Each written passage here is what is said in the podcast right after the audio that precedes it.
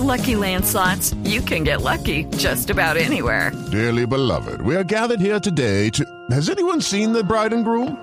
Sorry, sorry, we're here. We were getting lucky in the limo and we lost track of time. No, Lucky Land Casino, with cash prizes that add up quicker than a guest registry. In that case, I pronounce you lucky. Play for free at LuckyLandSlots.com. Daily bonuses are waiting. No purchase necessary. Void were prohibited by law. 18 plus. Terms and conditions apply. See website for details. Son las 3 de la tarde, un minuto. La Corporación Autónoma del Magdalena acaba de ordenar la suspensión de las operaciones de la Drummond en el puerto de Santa Marta. Jenny Navarro. Muy buenas tardes. Mediante la resolución 0001 de la fecha, la Corporación Autónoma Corpamac ordenó la suspensión inmediata de las actividades de carga y descarga de carbón a la multinacional Drummond Limitada. La medida, que es de carácter preventivo, es de inmediato cumplimiento y no admite recursos de ninguna naturaleza. La suspensión, de acuerdo a la decisión proferida, se mantendrá hasta tanto el cargue de carbón se haga en forma directa. Corpamac adopta la medida de suspensión a efectos de proteger el ecosistema y evitar mayor deterioro ambiental. Jenny Navarro, Blue Radio. Jenny, gracias. A esta hora hay paso restringido a un carril en la vía La Línea. El reporte con Nelson Murillo.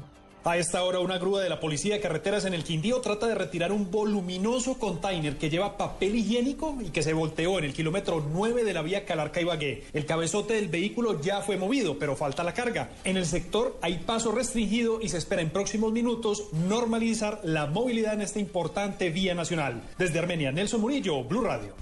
Pues a propósito del tema, Nelson, esta tarde aumentarán las tarifas de algunos peajes en el eje cafetero. Nos explica John Jairo Cataño. Muy buenas tardes. Desde hoy los peajes en el eje cafetero podrían aumentar entre un 2.2 y 2.3%.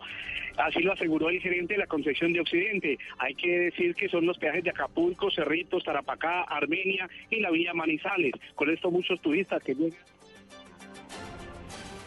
a la feria de Manizales y a las fiestas de Salento tendrían un nuevo incremento. En Pereira, John Jairo Cataño, Blue Radio. John Jairo, gracias. Medicina Legal confirma que el cuerpo hallado en Jamundí Valle pertenece al profesor de la Universidad del Valle desaparecido desde septiembre del año pasado. Vamos a la ciudad de Cali, allí se encuentra Nilson Romo. A través de información entregada por la familia del profesor sobre su carta dental, Medicina Legal confirma que el cuerpo encontrado en zona rural entre los municipios de Cali y Jamundí corresponde al docente de la Universidad del Valle, Oscar Sierra, Carlos Eduardo Valdés, director nacional de Medicina Legal. El Instituto de Medicina Legal realizó la necropsia a los restos óseos recuperados y se ha logrado confirmar que se trata de docente que había desaparecido. La plena identidad se logró a través de la carta dental. El cuerpo se encontraba en restos óseos con avanzado estado de descomposición, pero gracias a la información que se había aportado por carta dental se logró hacer el cotejo y se logró confirmar la carta dental. En las próximas horas se legalizará la entrega del cuerpo del profesor Sierra a sus familiares para que le den cristiana sepultura. Desde Cali, Nilson Romo, Blue Radio. Nilson, gracias. La registraduría justificó la fecha que se eligió para la convocatoria a las urnas a los bogotanos para que decidan si revocan o no el mandato del alcalde Gustavo Petro. Detalles con Marcela Ulloa. Hola, muy buenas tardes. Se ha generado todo tipo de críticas porque la revocatoria del alcalde Gustavo Petro no se programó el mismo día de las elecciones de Congreso, sino el 2 de marzo, es decir, una semana antes.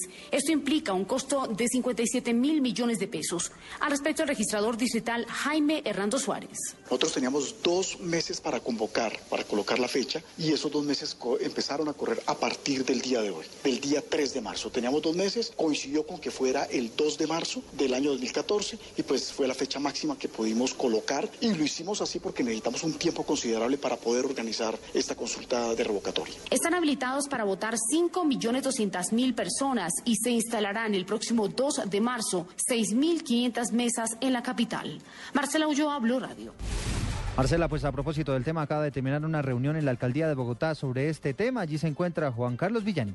Buenas tardes, pues la reunión aquí en la alcaldía de Bogotá a puerta cerrada terminó ya hace varios minutos. Los secretarios eh, del alcalde, Gustavo Petro, eh, dijeron que por ahora no iba a haber pronunciamientos, además del que ya hizo el secretario de Salud, Aldo Cadena, y el de Integración Social, Jorge Rojas. Ellos eh, han manifestado, le manifestaron a Blue Radio hace varios minutos que se mostraban de acuerdo con la convocatoria a elecciones el próximo 2 de marzo para que sean los propios bogotanos quienes decidan si el alcalde de la ciudad, Gustavo Petro, pues debe continuar en su cargo o no. Por ahora tampoco habrá pronunciamiento del propio alcalde de Bogotá, Gustavo Petro. Desde la alcaldía de Bogotá, Juan Carlos Villani, Blue Radio.